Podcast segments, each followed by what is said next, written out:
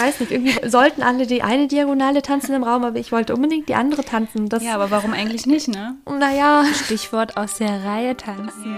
Ja, das habe ich tatsächlich da wörtlich genommen.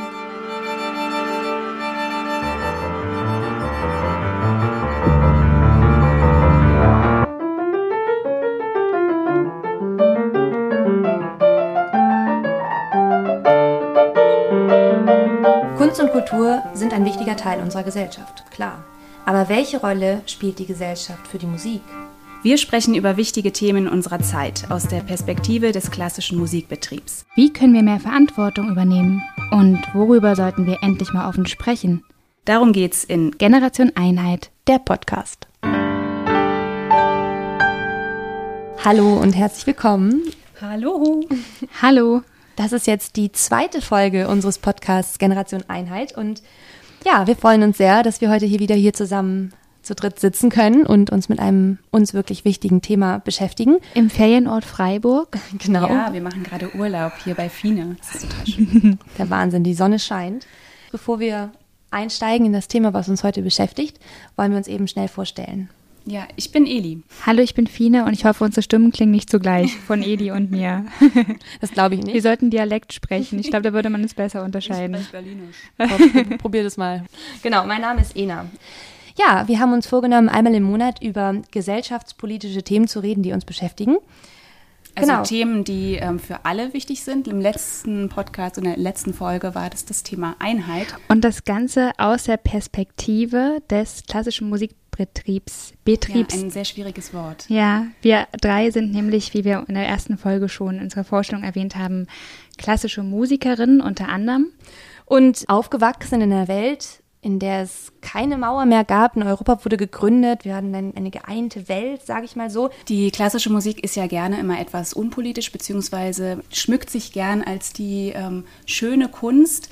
Wir glauben aber, dass da auch noch mehr dahinter steckt. Genau, zum einen das und auf der anderen Seite haben wir auch im Laufe unseres Studiums und unserer musikalischen Ausbildung einige Erfahrungen gemacht und möchten das gerne mit euch teilen, weil wir auch denken, dass äh, viele Werte, auch demokratische Werte, oftmals zu kurz kommen in der klassischen Musikbranche und besser verankert sein sollten. Genau, und wir haben letzte Folge schon über Einheit gesprochen. Apropos letzte Folge, wo wir ja über die Einheit in der Musik und beim Musizieren gesprochen haben. Vielen Dank für eure zahlreichen Nachrichten, die uns erreicht haben. Und wir würden sehr gerne jetzt das Feedback mal auf diesem Wege mit euch teilen.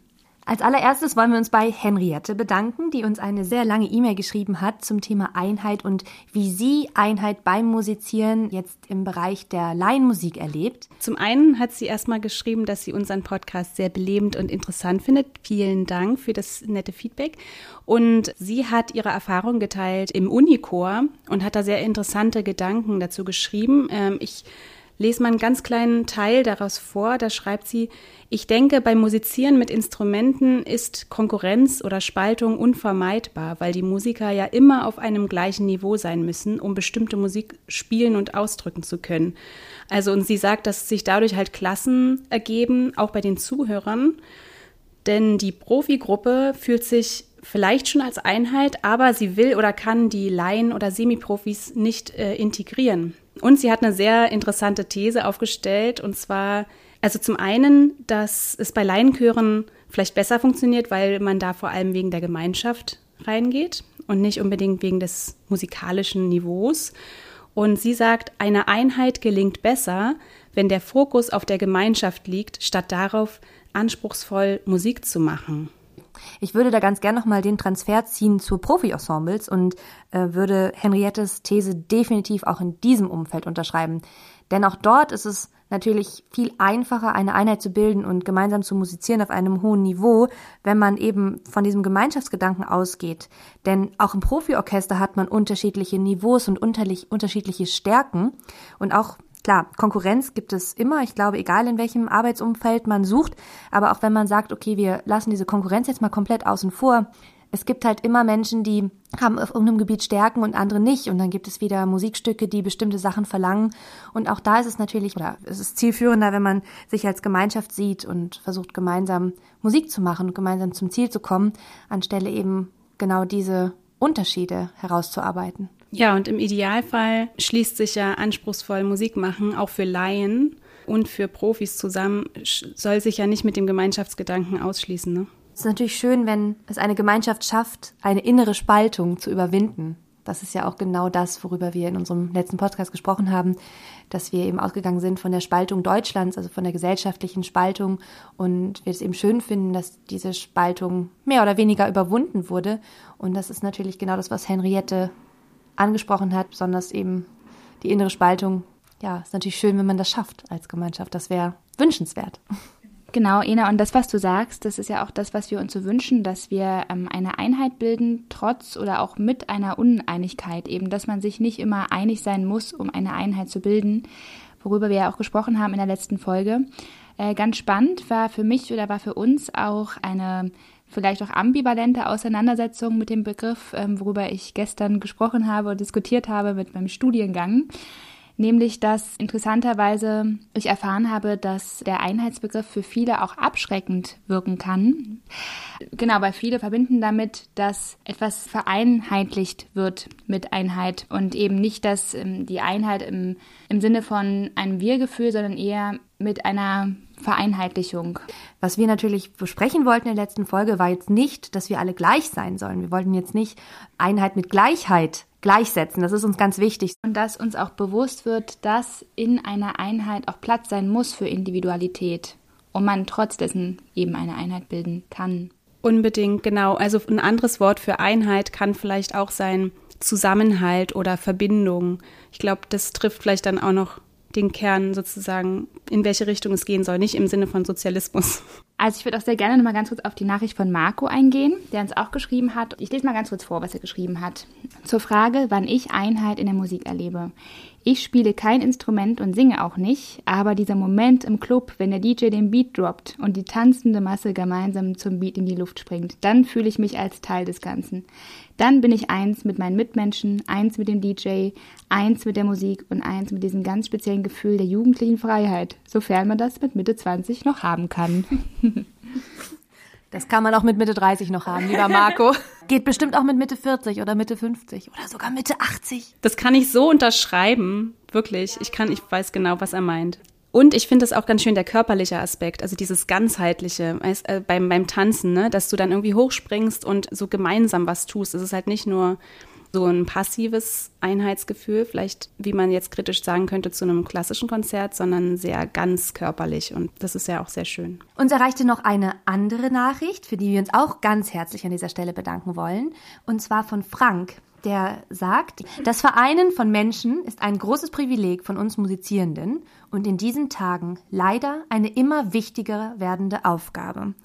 Ja, das fanden wir besonders schön, dass er das so auf den Punkt gebracht hat. Und vielleicht kann man noch dazu sagen, ähm, wenn wir das dürfen, Frank ist auch Kirchenmusiker und was ich ja sowieso auch äh, wirklich total spannend finde, nicht nur die Kirchenmusik, auch Vereine, Bläservereine und wie auch immer, was ja momentan auch wirklich total fehlt ne, in der aktuellen Situation jetzt mit Corona wie wichtig dieses musikalische gemeinschaftliche Erlebnis auch ist und dass es auch so mit einer für mich Hauptaufgaben eines Kirchenmusikers ist. Ja, und wir haben da heute Morgen beim Frühstück drüber gesprochen, Fine, erinnerst du dich? Ähm, da haben wir noch gesagt, ja, uns fehlt das Singen so sehr. Wir haben irgendwie über Singen gesprochen und wir sind jetzt alle keine professionellen Sängerinnen, aber trotzdem. Doch, total.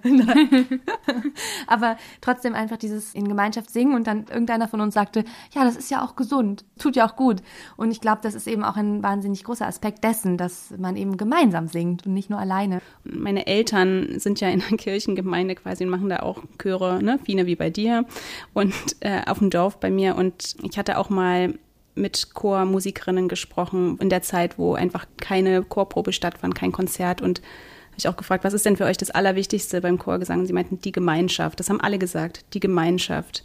Dass es so fehlt einfach in der Zeit. Gerade für Ältere im Kirchenchor oder wo auch immer in, in, im Verein, für die ist das sozusagen das soziale Highlight in der Woche, zum Chor zu gehen oder zu irgendwas anderem. Nicht nur für Ältere, ja. auch für ja, uns zum Teil in unserem Alter. Genau.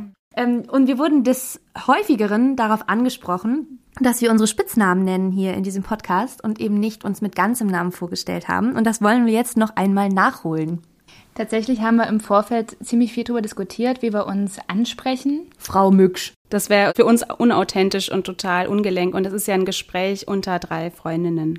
Wir wollen uns aber dennoch an dieser Stelle nochmal mit ganzem Namen vorstellen und es nachholen. Mein Name ist Verena oder auch Ena in diesem Podcast. Und dein Zunahme? Sollen wir den auch sagen? Ja, ja, ja. Stell dich mal richtig vor. Seriös hier. Ach nö, ich finde, das reicht mit dem Vornamen. Gerne auch noch mit zweiten Vornamen. Na gut, also, mein voller Name ist Verena Beatrix Schulte. In diesem Podcast hört ihr mich als Ena. Dann stelle ich mich jetzt auch nochmal sehr seriös vor. Also, mein äh, voller Name ist Josephine Mücksch. Und meine Freundinnen nennen mich Fine. Ich nenne dich auch manchmal Fienchen, Bienchen. okay. Ähm, und ich bin mit vollem Namen Johanna Elisabeth Hahn. Ich heiße aber, also mein Rufname ist Elisabeth. Es ist kompliziert. Ach so, ja, ich bin Eli. Ich wurde schon immer so genannt, seit meiner Kindheit. Eli Peli. Also ich würde ganz gerne mal ganz kurz darauf eingehen, auf die Kritik, die auch kam. Also wir, wir wollten einfach nochmal sagen, dass es für uns ganz wichtig ist, dass ihr auch gerade in diesem Podcast-Format, dass ihr uns authentisch erlebt, so wie wir sind und auch dieses Gespräch authentisch ist. Und in dem Moment, wo wir uns bei vollem Namen nennen, ist es für uns einfach nicht mehr authentisch, weil ich könnte es mir einfach überhaupt nicht vorstellen, zu Eli Elisabeth zu sagen, auch wenn es ein sehr sehr Frau schöner, Hahn. auch wenn es ein sehr schöner Name ist. Aber es wäre dann einfach, ich müsste jedes Mal lachen, glaube ich.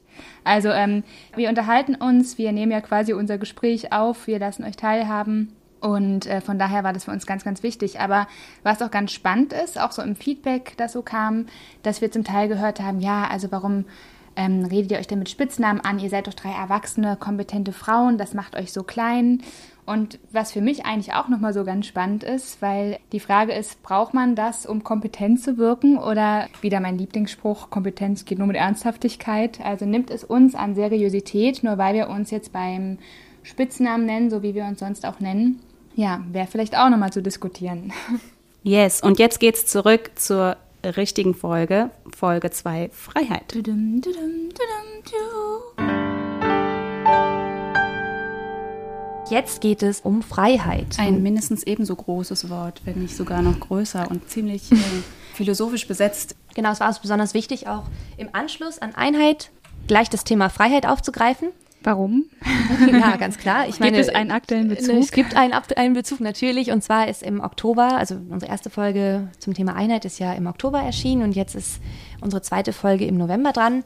Das sind natürlich die Monate, in dem einmal die Mauer gefallen ist und in dem zum anderen auch natürlich die deutsche Einheit sich jährt. Deswegen hat uns das doch sehr inspiriert dazu, diese Folgen eben in diesen beiden Monaten herauszugeben.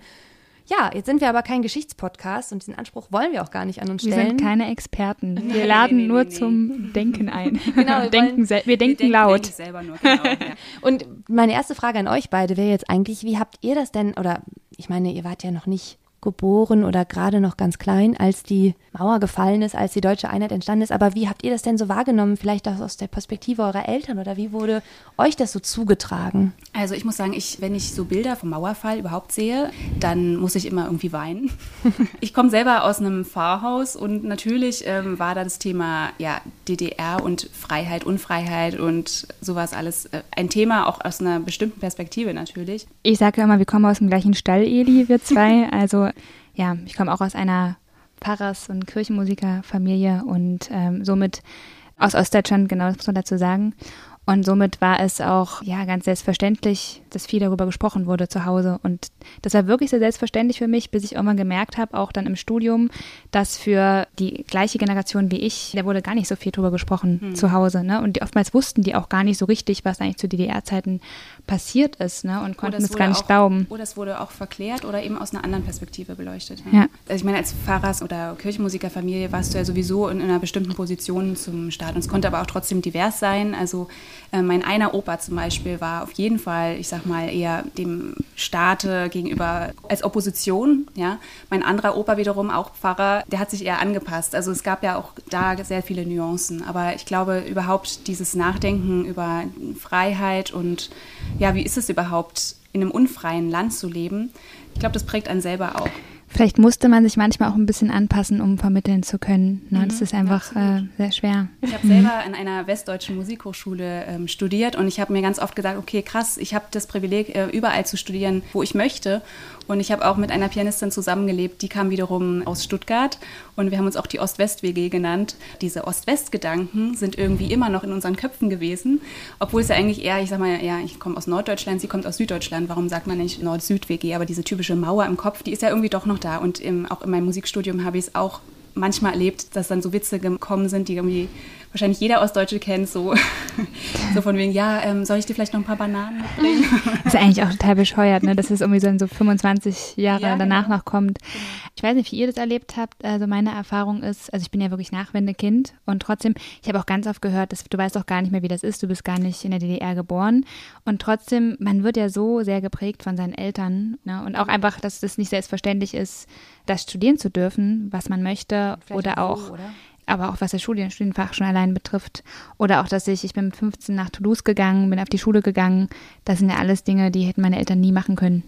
Finde ich ganz spannend und mal ganz kurz da einhaken, von wegen, dass man sich ja eigentlich selber keine Meinung darüber bilden kann. In der Schule war das auch so. Ich hatte einen Politiklehrer, nun gerade Politik, und der hat über die DDR gesprochen und er war früher, ja, also als Politiklehrer eher ähm, staatsnah, sage ich mal und hat über die DDR in einer Form gesprochen, die ich so nicht aus meinem Elternhaus kannte, also schon sehr positiv. Und dann habe ich andere Argumente ihm noch gegenübergebracht und dann meinte er, na, das kannst du doch gar nicht wissen, du bist doch da gar nicht aufgewachsen, du kannst ja, das darüber sind gar nicht sprechen. Totschlagargumente, oder? Genau, natürlich können wir auch über den Zweiten Weltkrieg sprechen äh, und darüber reflektieren, auch wenn wir da nicht gelebt haben, das ist ja ganz klar. Nein. Wie war denn das bei dir ähm, in deinem Haushalt? Du kommst aus Westdeutschland? Richtig, ich bin hier die, die Gegengewicht, genau.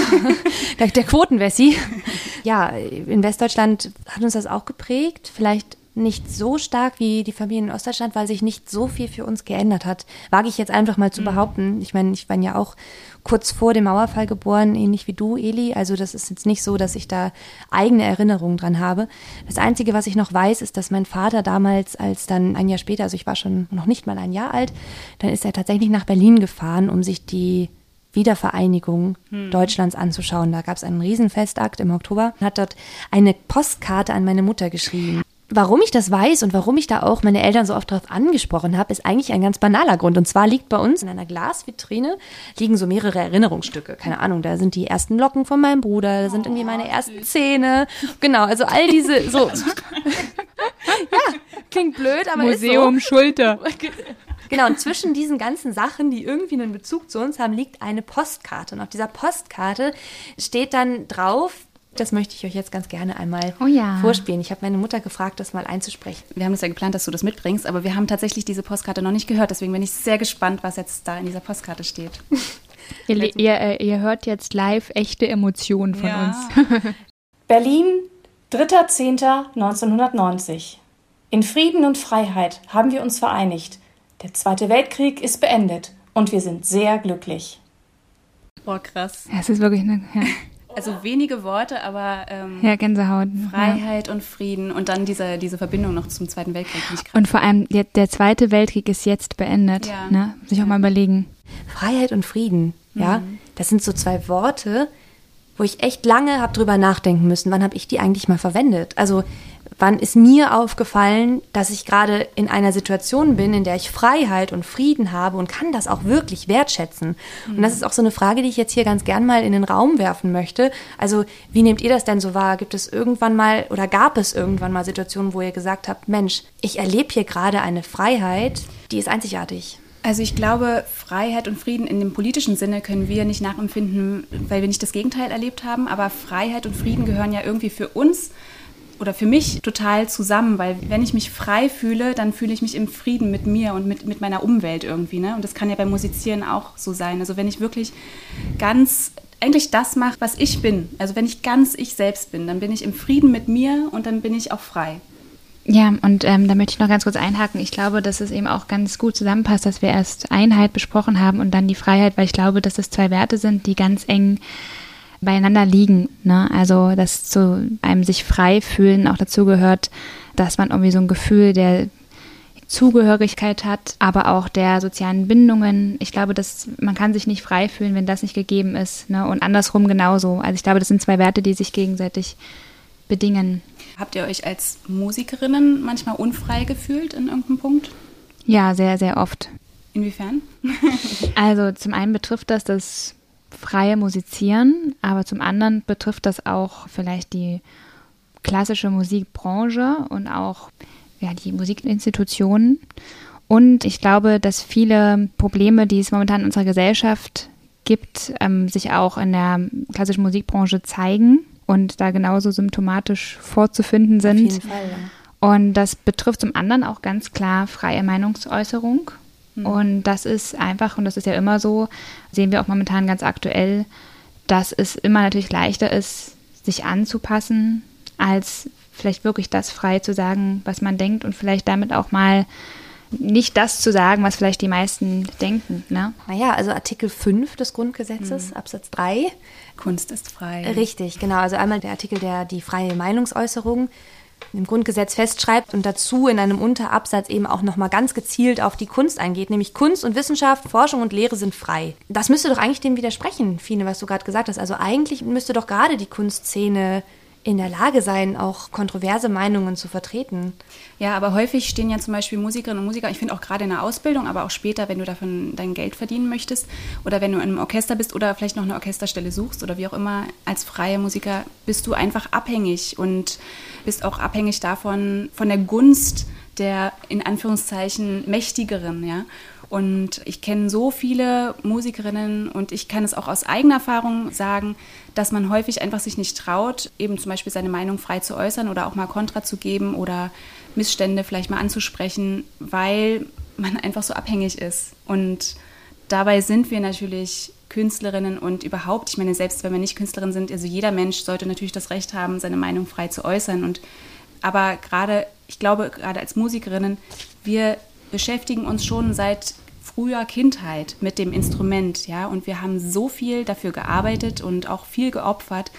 Und viele sagen sich, nee, das möchte ich nicht riskieren, mhm. dass ich jetzt irgendwie einem Dirigenten mhm. sage, ich finde es doof, was du da gerade machst und der dich dann vielleicht rausschmeißt oder dich nicht mehr besetzt. Ich glaube, wir müssen ja aber auch vor allem ganz klar trennen zwischen diesen zwei Momenten der künstlerischen Freiheit, sage ich mal. Einmal der künstlerischen Freiheit als Individuum, also als mhm. Musikerin in unserem Fall. Ausdruck. Was, genau, was, ja. was können wir eben machen in unserer Musik? Zum anderen auch, was kann man eigentlich auf die Bühne bringen? Also welche Meinungen können da eigentlich präsentiert werden? In welcher Form von Konzertformat? Das ist auch eben die Frage. Also wir haben in der letzten Folge auch schon ein bisschen drüber gesprochen, dass gerade der symphonische oder auch kammermusikalische, klassische Musikbetrieb oft sehr traditionell auch ist. Ja, es ist halt ein Betrieb aus dem, ich sag mal eher aus dem 19. Jahrhundert mit klaren Machtstrukturen, mit klaren Hierarchien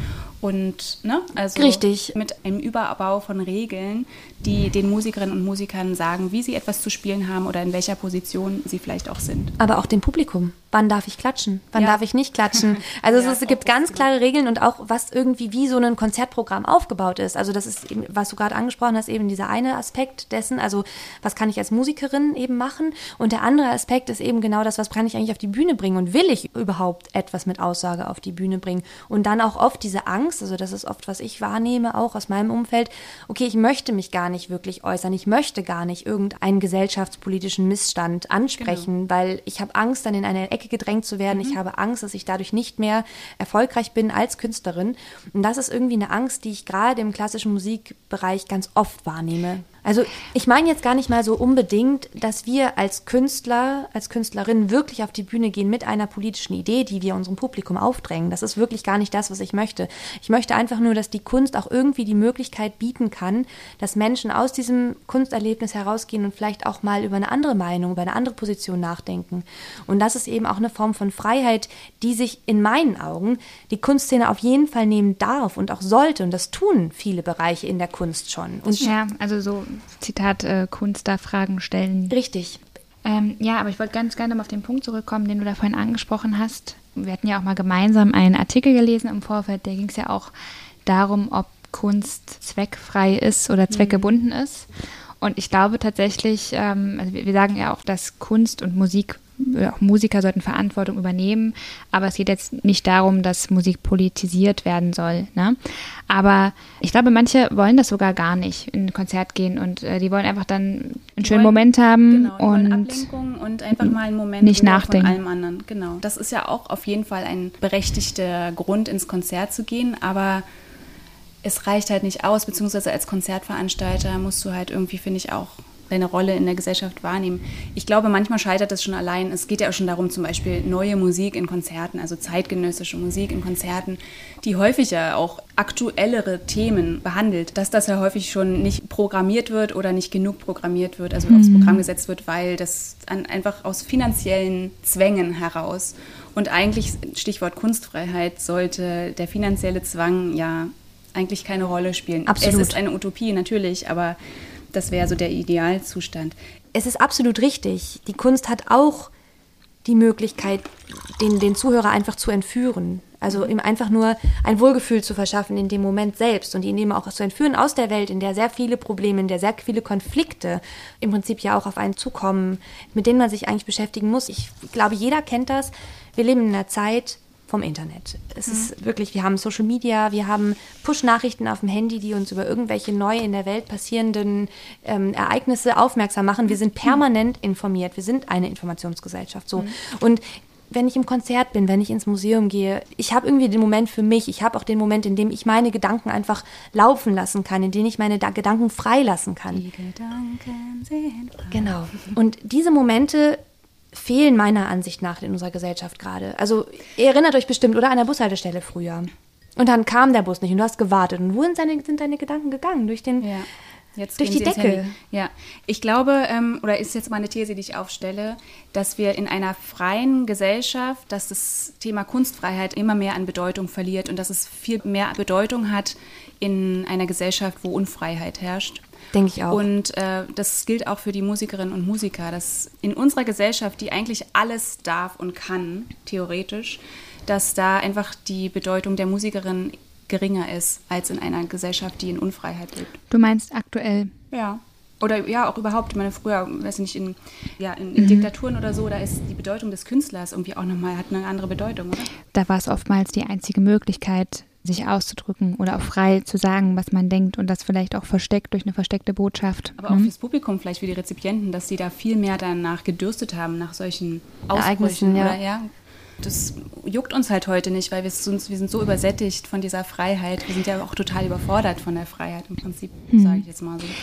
Also nochmal Stichwort Spiegel der Gesellschaft, Musik als oder Kunst als Spiegel der Gesellschaft, dass vielleicht auch der Musiker oder der Künstler, Komponist der Gesellschaft dann aus dem Herzen gesprochen hat oder mhm. das verklanglicht hat. Oder ne? zumindest einem Teil der Gesellschaft, die vielleicht mit, einem Teil, ja, ja. mit der Macht nicht einverstanden war oder so. Genau, und ich glaube eben, dass dann die, die Kunstform oder besonders auch die Musik als nonverbale Form der Kunst, mhm. als auch nicht bildliche Form der Kunst, in Abgrenzung zur Malerei zum Beispiel oder zur Fotografie, also die symphonische oder auch kammermusikalische Musikszene, dass die eben die Möglichkeit hat, wirklich, das ist ja allein auditiv. Ich kann Impulse geben, und die Gedanken können sich entwickeln. Aber Was darin liegt halt gerade, glaube ich, auch die Stärke der, auch der Instrumentalmusik oder der Musik, auch vielleicht im Gegensatz zur Literatur, die ich gar nicht schlecht reden möchte hier, mhm. aber ähm, überhaupt nicht.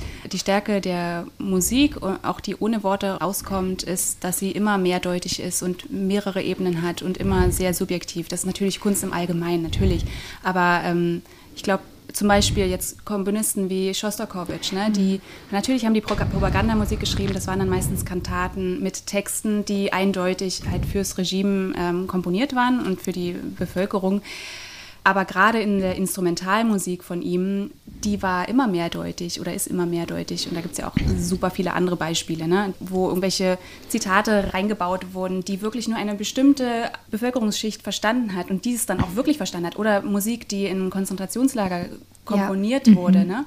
wo Hymnen reingeschrieben wurden, die natürlich die Insassen verstanden haben, aber die Wächter zum Beispiel nicht. Und mhm. diese Mehrdeutigkeit und auch diese Möglichkeit, die Botschaften zu übermitteln, die hat, glaube ich, gerade die Musik, weil sie sich dadurch auch so mhm. nicht gleich so offensichtlich angreifbar macht. Genau, auch wenn es jetzt um Revolutionen geht zum Beispiel. Mhm. Ja, da gibt es Lieder, die haben die Leute gemeinsam gesungen, Freiheitslieder, die haben, haben sie geprägt. Das erlebt man überall, wo man irgendwie einen, einen Aufstand auch sieht. Oder was heißt Aufstand? Ah, ist blöd.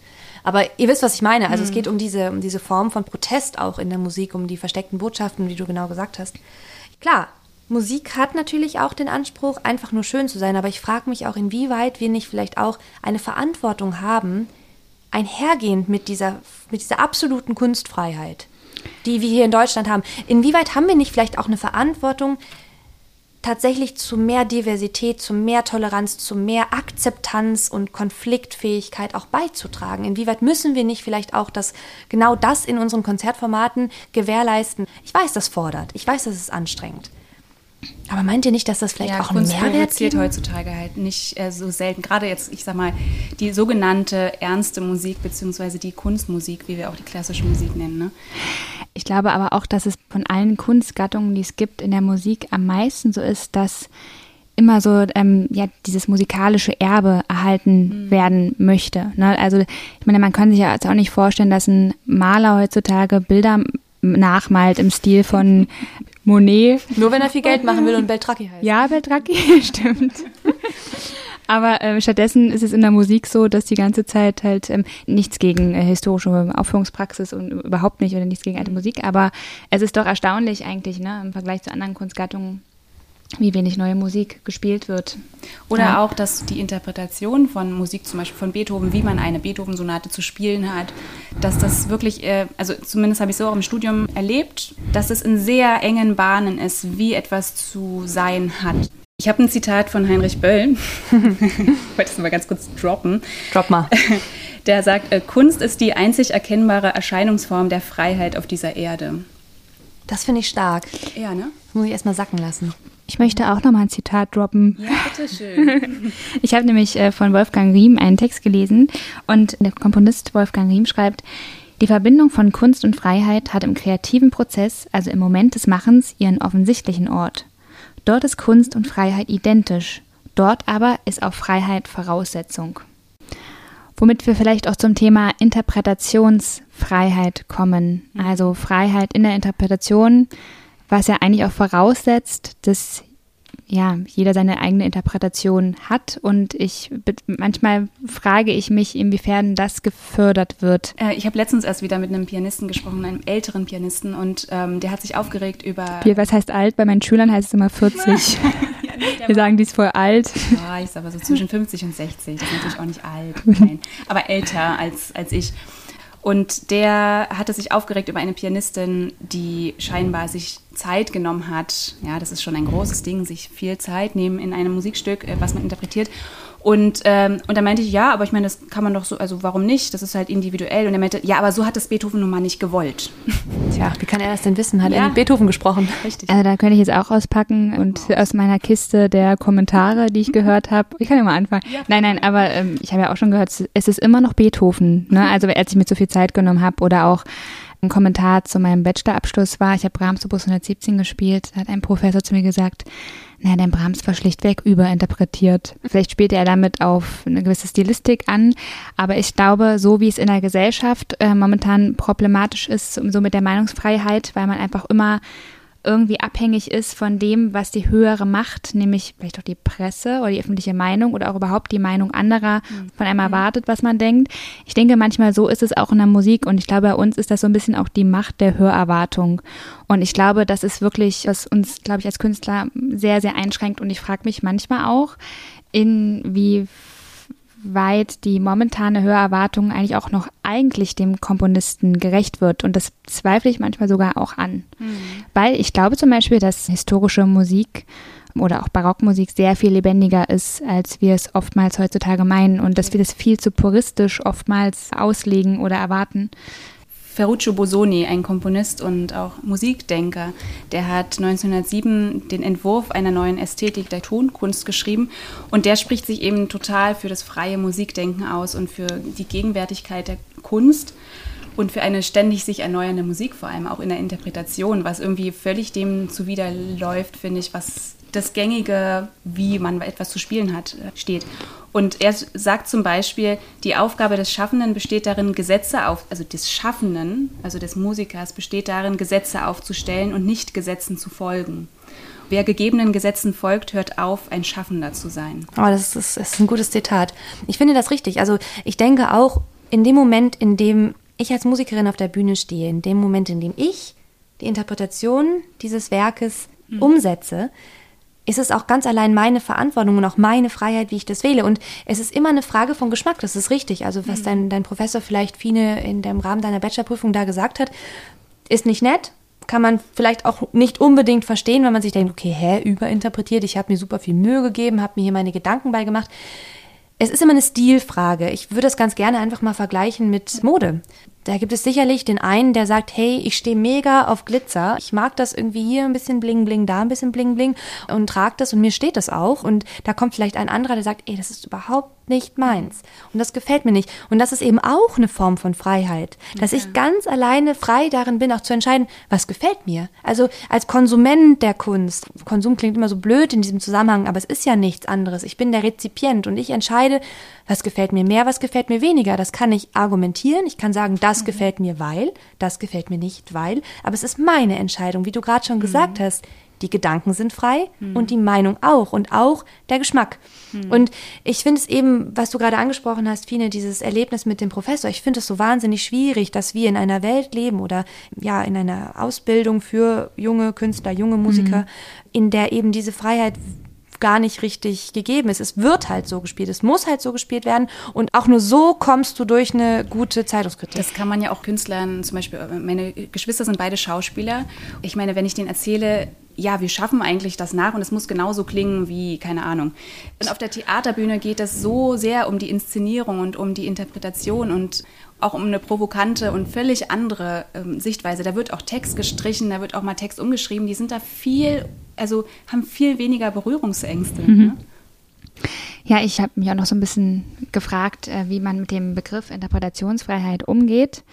Und ich glaube, das hat gar nicht was mit Texttreue oder Werktreue zu tun, aber auch nicht damit, dass jeder jetzt so einfach das frei so spielt, wie er mhm. möchte. Also kann man machen. Also, ne, aber ich glaube, das, was momentan ein Problem ist, dass wir viel zu sehr einer äußeren Hörerwartung folgen und uns danach orientieren. Ne? Also wie oft hört man sich dann als Musikstudierender irgendwelche Aufnahmen an von den großen Meistern und dann ähm, argumentiert man damit oder denkt, dass das schon so richtig ist. Oder ich kenne das ja von mir auch man lernt dann ein Stück und hat so einfach innerlich das Gefühl, oh, ist das jetzt richtig so, wie ich das mache? Und ähm, mhm. also äh, ist für viele auch ganz schwer, dann nach dem Studium erstmal zu lernen, okay, ich darf mir jetzt vertrauen.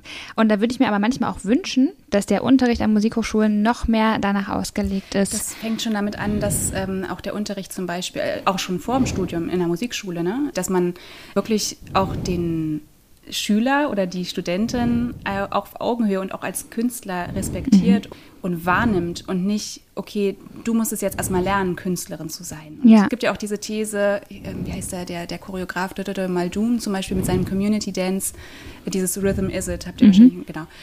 Der meint ja auch, glaube ich, oder vielleicht kommt es auch nicht von ihm, so jeder Mensch ist ein Künstler und oder jedes Kind auch, ne? Also jeder hat irgendwie eine Form, eine Möglichkeit, sich auszudrücken. Und gerade wenn man zum Beispiel die Aufnahmeprüfung an der Musikhochschule schafft, dann hat man schon auch ein gewisses Level. Ich glaube, da muss ich mal noch mal zum, also ich würde mhm. gerne zum Verständnis hier noch mal einsetzen. Und zwar ist es so, dass es in der Musik verschiedene Epochen gibt und die werden so interpretiert, wie man glaubt, aufgrund von musikwissenschaftlicher, musikhistorischer Forschung, es damals gespielt wurde. Das ist natürlich zum Teil sehr vage, weil man das nicht ganz genau weiß. Wie hat das, wie man das jetzt zu Zeiten von Johann Sebastian tatsächlich, Johann Sebastian Bach tatsächlich interpretiert?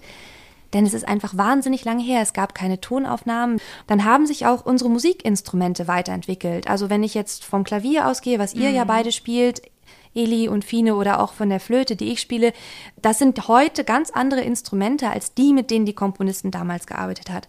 Und wer sind wir, dass wir behaupten, die Komponisten, deren Stücke wir interpretieren, deren Stücke wir spielen, die würden das auch auf den Instrumenten, die wir heute haben, genauso klingen lassen, wie mit, mit, den alten Instrumenten. Zumal wir es mit unserer heutigen Hörerfahrung an Musikgeschichte, an Werken, die wir schon alles kennen und wie es sich entwickelt hat, ja sowieso ganz anders rangehen und äh, diese Werke ganz anders hören als damals bei der Uraufführung der 9. Sinfonie oder wie so von Beethoven. Genau, hinsichtlich der Instrumentenfrage zum Beispiel, also ich bin ganz, ganz froh und dankbar, dass ich auch im Klaviermaster die Möglichkeit hatte, auch durch meinen Professor auch nochmal die ganzen historischen Tasteninstrumente kennenlernen zu dürfen und auch wirklich mal auf einem originalen Pleyel Chopin-Flügel gespielt habe oder auch mhm. mal auf dem Era, also die Instrumente, wo wirklich die Komponisten dran komponiert haben. Und dann denke ich mir, diese Möglichkeit müsste eigentlich jeder Klavierstudierende haben, weil erst dann ist es möglich, auch diese Klangwelt zu verstehen, auch die Möglichkeiten, die der Komponist damals hatte. Und sich also, Freiheiten zu nehmen, auf Grundlage ja. dessen. Ja. Also es ist ja schön, wenn man sich damit auseinandersetzt, wie wurde das damals, äh, wie ist das gemeint, was hat der Komponist sich dabei gedacht, was sind überhaupt die Gegebenheiten, die Voraussetzungen, unter denen diese Stücke entstanden sind.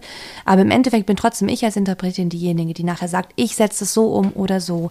Und diese Freiheit, ich finde es wichtig, den Bezug zu haben zu der Zeit, zu der Musikgeschichte, zu der Musikhistorie, aber ich finde es auch wichtig zu sagen, ich mache das jetzt aber in dieser Situation anders. Aber ich glaube sogar, dass wir zu wenig eintauchen in die Stilistik, dass es viel zu wenig thematisiert wird. Darf ich dir eine Frage stellen, Ina? Du bist Flötistin, du ähm, hast Orchestererfahrung, du hast oft im Orchester gespielt und äh, als Orchestermusikerin und Musiker muss man Probespiele machen, also sozusagen eine, eine Bewerbungsprüfung, ein, also Vorspielen um einen Platz im Orchester. Richtig. Wie frei fühlst du dich da eigentlich bei diesen Probespielen? Ja, also man muss sich das so vorstellen, das sind wirklich immer wieder die gleichen Stücke. Natürlich wird auf viele, ich sag mal, technische Aspekte geachtet. Also ist der Klang schön, funktionieren die Finger, ist die Artikulation sauber, intoniert man gut, also hält man den Ton, ohne irgendwie nach oben oder unten abzudriften.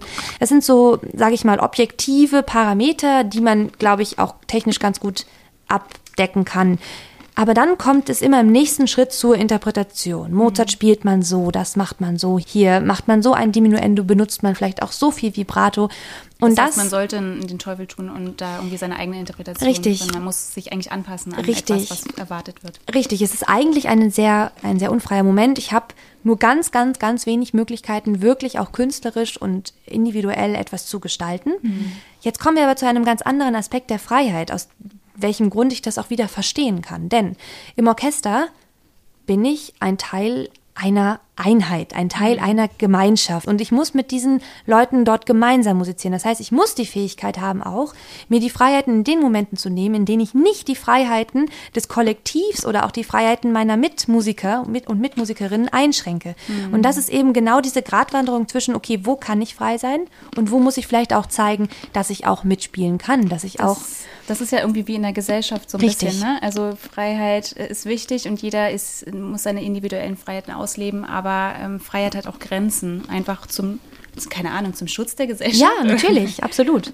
Hm. Und das, finde ich, zeigt sich in der Musik eigentlich sehr schön oder im gemeinsamen Musizieren. Deswegen fände ich es auch schön, wenn man das gemeinsame Musizieren auch wirklich mehr in die Ausbildung von Kindern schon in Grundschulen und auch in weiterführenden Schulen integrieren könnte, dass man eben auch lernt, okay, wo habe ich meine Möglichkeiten, wo kann ich wirklich absolut frei sein und wo muss ich auch Rücksicht nehmen.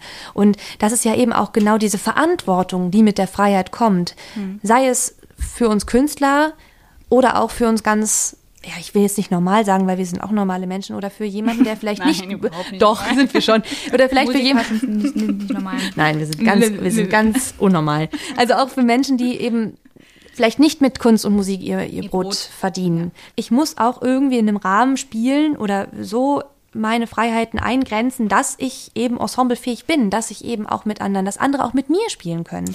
Also nicht so wie du, Ena, du hast uns gestern erzählt, dass du als fünfjähriges Ballettmitglied aus der Reihe förmlich getanzt bist und dann aus der ja. Ballettgruppe ausgeschlossen wurdest. Ja, hm. ich, ich, weiß nicht, irgendwie sollten alle die eine Diagonale tanzen im Raum, aber ich wollte unbedingt die andere tanzen. Das, ja, aber warum eigentlich nicht, ne? Naja. Stichwort aus der Reihe tanzen. Ja, ja das habe ich tatsächlich da äh, wörtlich genommen.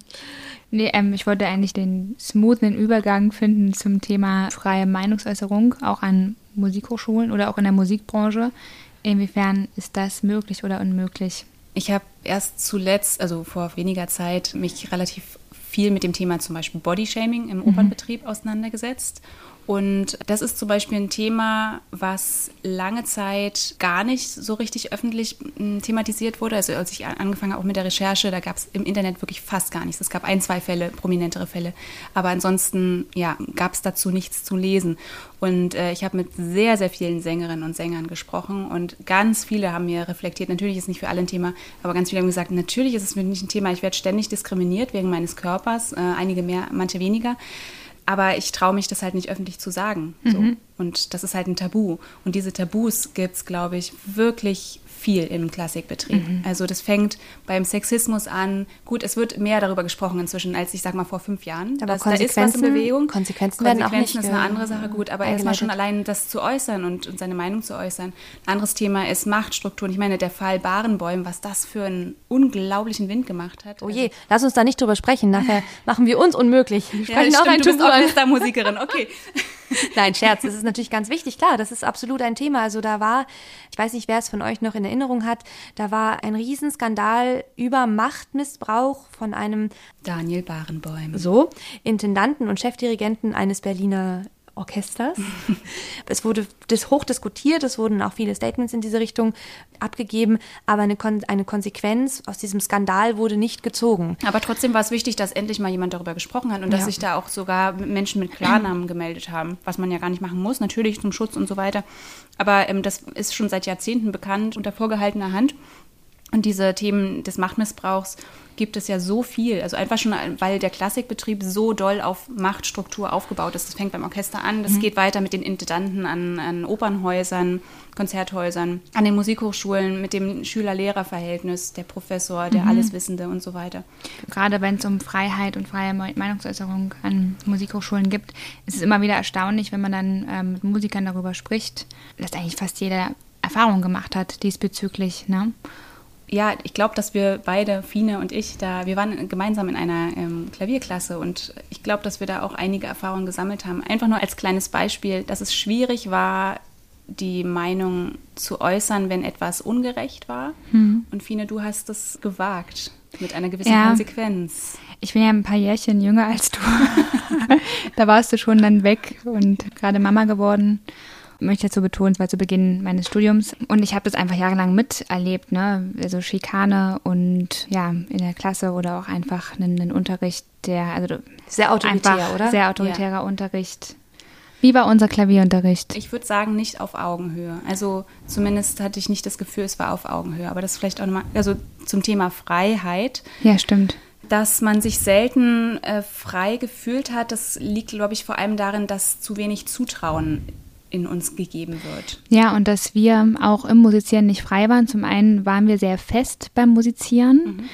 Eben weil der Unterricht sehr scharf war, sehr, äh, man wurde sehr viel kritisiert, auch gedemütigt, unter Druck gesetzt, das kann man einfach so sagen, schikaniert.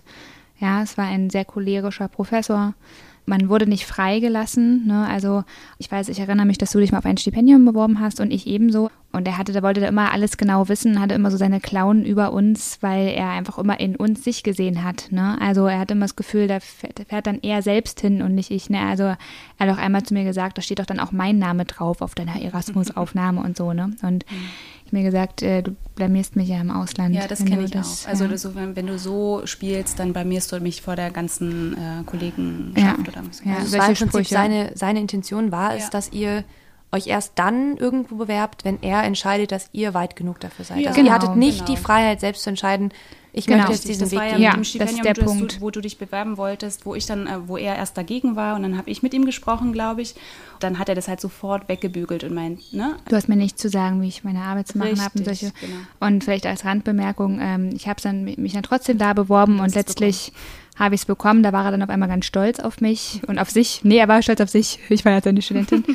Freiheit bedeutet ja auch, dass man für sich selber einsteht mhm. ne, und auch frei, einfach frei sagen und kommunizieren darf, wenn es einem nicht gut geht mit etwas. Ne? Und das habe ich letztlich gemacht, aber auch im Namen unserer Klasse, weil ich auch bei anderen gemerkt habe, dass die nicht, und auch, wir haben uns auch darüber ausgetauscht, ich wusste, es geht den anderen genauso wie mir. Und ähm, ja, Stichwort Konsequenz, letztlich wurde ich ja dann aus der Klavierklasse geschmissen mhm. im, weiß ich, kurz vor meinem Bachelorabschluss. Und ähm, ja, mhm. letztlich bin ich sehr dankbar darum, weil es hat sich alles sehr positiv gefügt. Ich hatte danach, äh, es war wirklich ganz, ganz tolle Lehrer und ähm, habe ja trotzdem einen, einen Klaviermaster noch gemacht, aber also ich sag mal so, wir haben alle, glaube ich, Erfahrung, Erfahrung gesammelt, Erfahrung äh, wie schwierig das ist. Mhm. Ja, definitiv. Also ich hatte auch einen ersten Lehrer, der tatsächlich sehr autoritär und auch sehr cholerisch war und der uns auch ganz klar vorgeschrieben hat, wie wir die Stücke interpretieren. Also es waren wirklich ja. die kleinsten mhm. Details. Er hat euch geformt quasi. Genau, und es war auch wirklich kein Raum. Wie so ein Raum. Bildhauer. Genau, es war auch kein Raum für irgendwie was Eigenes, für Individualität. Und das ist eben auch besonders das, was ich in der Ausbildung bei meinem ja, bei meinem Professor, den ich eigentlich immer noch als, als das ja absolute Paradebeispiel für gute Pädagogik auch an Musikhochschulen äh, nehmen würde, dann nachher gelernt hat, ist, der hat es irgendwie immer geschafft, diese Frage und die Reflexion über das, was ich da gerade eigentlich mache, an mich zurückzuspielen im mhm. ersten Moment. Also es hieß nicht, okay, du hast dein Stück einmal vorgespielt, du hast es vorgetragen und dann wurde gesagt, aber an der und der und der Stelle muss das anders. Mhm. Das muss so und so und so. Nein. Es war erstmal die Frage, wie fandest du das? Mhm. So, das heißt, erstmal gab er mir im Prinzip, also ihr wisst ja, wie das ist. Es ist ja bei jedem, der mal ein Instrument gespielt hat oder irgendetwas auch produziert hat, sei es künstlerisch oder vielleicht auch nicht. Und das jemandem vorstellt, die erste Frage ist natürlich, okay, was denkt der jetzt? Also ja. in dem eigenen Kopf fängt diese Maschinerie mhm. an zu rattern, okay, was denkt er jetzt über meine Sache? Und dann diese Frage zurückzubekommen, ja, was denkst du denn über deine Sache? Das ähm, war auch für mich eine ganz besondere Erfahrung in meiner Teenagerzeit sozusagen. Also äh, mit 14 habe ich meine Lehrerin gewechselt und das war eine ganz, ganz tolle Lehrerin, die mich bis fast zum Studium begleitet hat. Und genau sie hat auch in der ersten Unterrichtsstunde, das war eigentlich nur so eine Probestunde, hat gesagt, sag mal, wie siehst du eigentlich diese Stelle? Und das war, ich weiß es noch so ganz genau, weil mich das so auf einmal, wow, beflügelt hat irgendwie. Man, nimmt, man fühlt sich, genommen. ja, man fühlt sich ernst ja, genommen. Weil äh, in dem Moment wird euch eine Kompetenz zugesprochen mhm. und was aber noch viel wichtiger ist, und das gehört nämlich auch zur Freiheit dazu, dass man äh, selber lernt, kritisch zu denken. Und ich glaube, das kommt sowieso zu kurz in unserem Bildungssystem. Ne? Mhm. Ja. Dass oftmals vorgegeben wird, äh, wie man etwas zu lernen hat, was man lernen sich soll. Sich eine Meinung zu bilden. Eine eigene Meinung, Meinung unabhängig von und unabhängig von anderen äußeren Einflüssen, unabhängig, dass dir jetzt jemand sagt, die und die Meinung möchte ich, dass du vertrittst oder die und die Meinung wird allgemein als keine Ahnung gut oder schlecht anerkannt, sondern es geht einfach nur darum, was denkst du? Ganz persönlich. Und ich finde das super wichtig, auch in der Ausbildung von Kindern, auch in der Musikpädagogik, aber auch in den ganz normalen allgemeinbildenden Schulen, dass man immer mehr auch wieder diese Frage zurückgibt, dass man die Kinder schon von früh auf anlernt, wirklich zu reflektieren. Hey, wie finde ich eigentlich persönlich das, was mhm. ich mache? Mhm. Ne? Was, was denke ich darüber? Und das fand ich eben so schön bei meinem Professor, bei dem ich dann ja auch lange Jahre geblieben bin, den ich immer noch wirklich hoch in Ehren halte, diese immer wieder zuerst diese Frage zurück, okay, was findest du? Und klar, im ersten Moment muss ich ganz ehrlich sagen, war ich sprachlos. Das mhm. war Überforderung pur. Mhm. Also, dass ich plötzlich mhm. die, die Möglichkeit und die Freiheit hatte und auch die Verantwortung zu entscheiden, wie ich das jetzt finde. Blöd, oder? Das, mhm. das hat mich, also nach all diesen Jahren mit diesem etwas cholerischen Professor, hat mich das wirklich, wirklich überfordert. Und das hat erstmal einen Moment gebraucht, bis ich dann überlegt mhm. habe, okay, so. Und dann kam der nächste Punkt. Und da möchte ich jetzt auch noch ein ganz, was ganz Wichtiges ansprechen, nämlich im nächsten Punkt habe ich dann erstmal darüber nachgedacht, was fand ich alles schlecht. So. Ja, das fand ich nicht gut, das nicht, das nicht, das nicht, das nicht und das mhm. möchte ich noch besser machen und so. Anstelle dann mal zu sagen, ja, hey, was fand ich vielleicht auch schön. Mhm. Und ich meine, wir können jetzt viel über das. Das gehört auch zum kritischen Denken. Das gehört ne? auch dazu. Und wir müssen auch einfach weiter, also gerade wir im Musikbetrieb und ich denke, dass es auch vermehrt, nicht nur, aber vermehrt auch Frauen trifft. Wir müssen einfach auch uns eingestehen, dass wir auch was können. Und wir müssen auch oft weg von diesem, es ist alles nur immer kritisierbar, es ist alles immer nur irgendwie nicht gut genug, mhm. was ja einfach, also der klassische Musikbetrieb ist hart. Es gibt viele sehr gute Leute. Es ist ein permanenter Wettbewerb. Und es ist ein sehr auf Perfektionismus und Fehlerfreiheit ausgelegter Musikbetrieb, ne? Richtig. Und da möchte ich noch mal was ansprechen, was vorhin schon gesagt wurde, nämlich die Interpretation auch, wie die wahrgenommen werden mhm. von äußeren, oh ja. äußeren ähm, ja, Institutionen, seien es Musikkritiker oder vielleicht auch Konzertveranstalter, ja. Intendanten, das Publikum. Wobei ich glaube, das Publikum ist eigentlich unterm Strich sehr gnädig oft. Mhm. Also es sei denn, man hat irgendwie einen ganz, ganz alteingesessenes Abonnementpublikum ja, in irgendeinem oder Theater. Sie sind zu sehr an CD-Aufnahmen gewöhnt und dann kommen sie ins Live-Konzert und das ja, ist alles das perfekt. Kann, das Beispiel, was ich da jetzt nämlich ganz gerne anbringen würde, ist zum Beispiel, also mhm. ist die Interpretation von Don Giovanni im Rahmen der Salzburger Festspiele von Theodor Kurenzis. In diesem Jahr. In diesem Jahr, genau. Also eine Theodor Kurenzis, Dirigent und sehr bekannt für seine ja etwas anderen Interpretationen.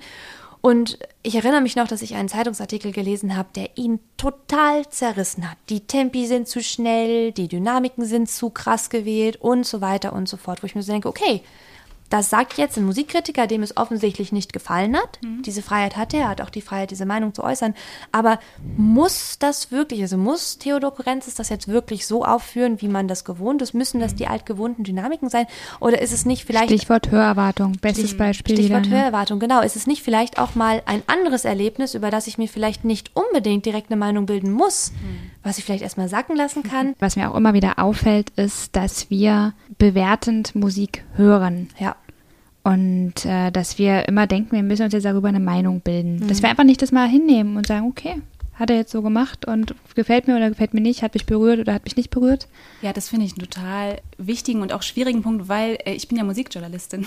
Und natürlich. Du schreibst die ganzen Ja, Kritiken immer, daher kommt das. Elisabeth. Daher kommt er. Alle Achtung. Ich habe immer, ich habe auch wirklich ein Problem damit. Ich hoffe, ich, äh, das kostet mir jetzt, mich jetzt nicht meinen Job. Aber ich, habe ein Problem. du damit darfst frei deine Meinung sagen, ist okay. ich bin frei. Äh, Tatsächlich, ich fühle mich immer nicht so richtig gut, wenn ich Musikerinnen und Musiker bewerten muss äh, und vor allem kritisieren muss.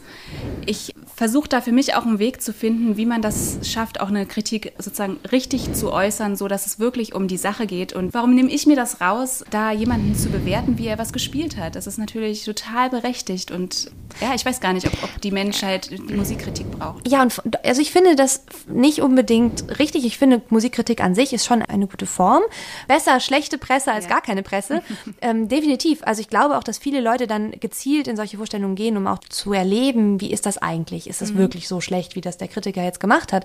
Also Und als Kritiker musst du deine Meinung ja auch frei äußern. Ne? Also Genau, Du kannst nicht sagen, genau. irgendwie nur, oh, das war alles so schön und Hauptsache nur alles schönreden. Das, die, auch der Journalismus lebt ja davon, zu hinterfragen. Aber wie machst du das richtig, ohne dass du jetzt die Interpretation irgendwie angreifst, aber trotzdem vielleicht sie kommentierst? Ja, ich so? glaube, es geht auch um, einfach um die Form, dass man das wirklich in den persönlichen Kontext setzt, dass man sagt, das ist wirklich meine Rezeption von dieser Musikaufführung. Das ist mein Geschmack. Ich bin Flötistin und ich habe nicht das Glück wie ihr, an dem Klavier sitzen zu können, in einem Stuhl, auf einem Stuhl, der sich nicht wirklich bewegt, sondern ich stehe meistens beim Musizieren. Und mein Problem ist, dass mich die Musik manchmal ein bisschen mitnimmt und ich fange dann irgendwie an zu tanzen. Und ich habe öfter schon gehört, das ist jetzt sehr überspitzt, aber ich habe öfter schon gehört, dass es wohl sehr grotesk aussieht. So, es ist natürlich, ja, ihr lacht, ihr lacht. Aber es ist eben tatsächlich so diese Frage. Ich hatte lange Schwierigkeiten auch damit. Also ich habe mir viele Leute haben mir gesagt, Ena, wenn du das machst, kriegst du Rückenschmerzen. Wenn du dich so viel bewegst, das ist nicht gut für deinen Körper, du kriegst Rückenschmerzen. Und dann habe ich ganz lange wirklich mit Spiegel geübt, mit einem Säckchen Reis aus, auf meinem Kopf und so, dass ich wirklich mich keinen Zentimeter bewegen konnte beim Spielen. Und dann habe ich tatsächlich Rückenschmerzen bekommen. Und in dem Moment, wo ich einfach akzeptiert habe, ich tanze jetzt und ich darf auch tanzen, während ich spiele, wenn mich die Musik dazu inspiriert, in dem Moment hatte ich gar keine Probleme mit meinem Körper. Und das sind Momente, in denen ich mich wirklich frei fühle. Und dass wir auch spontan ins Musizieren gehen. Und ich glaube, das ist das, was ich mir sehr wünsche, dass man ja den Mut hat, frei zu musizieren, freie Musik zu hören. Und wenn es vielleicht nicht immer das ist, was anderen gefällt, dann ist das so. Und dann gehört es vielleicht aber auch mit zum Beruf dazu. Oder was meint ihr? Absolut. Finde ich sehr gut. Ja, und ich finde, das ist auch ein kleiner Stellvertreterkrieg, den wir hier führen, für freie Meinungsäußerung in der Gesellschaft. Es muss euch nicht gefallen, aber ihr müsst da einfach jetzt ruhig sitzen. Die 45 auch Minuten nicht oder ruhig. 90 Musik. Oh, ihr könnt Oder auch ihr gehen. bewegt euch einfach dazu. Genau, ihr habt auch, schön. ihr habt, genau, ihr habt auch die Freiheit zu gehen. Finde ich ein gutes Schlusswort. Ich finde, wir sollten damit erstmal einen Punkt setzen und vielleicht in einer anderen Folge nochmal darauf zurückkommen. Das wird sicherlich sich durch diese Folgen ziehen. Und jetzt kommt ihr. Auch in dieser Folge würden wir uns sehr freuen, wenn ihr uns Feedback geben würdet.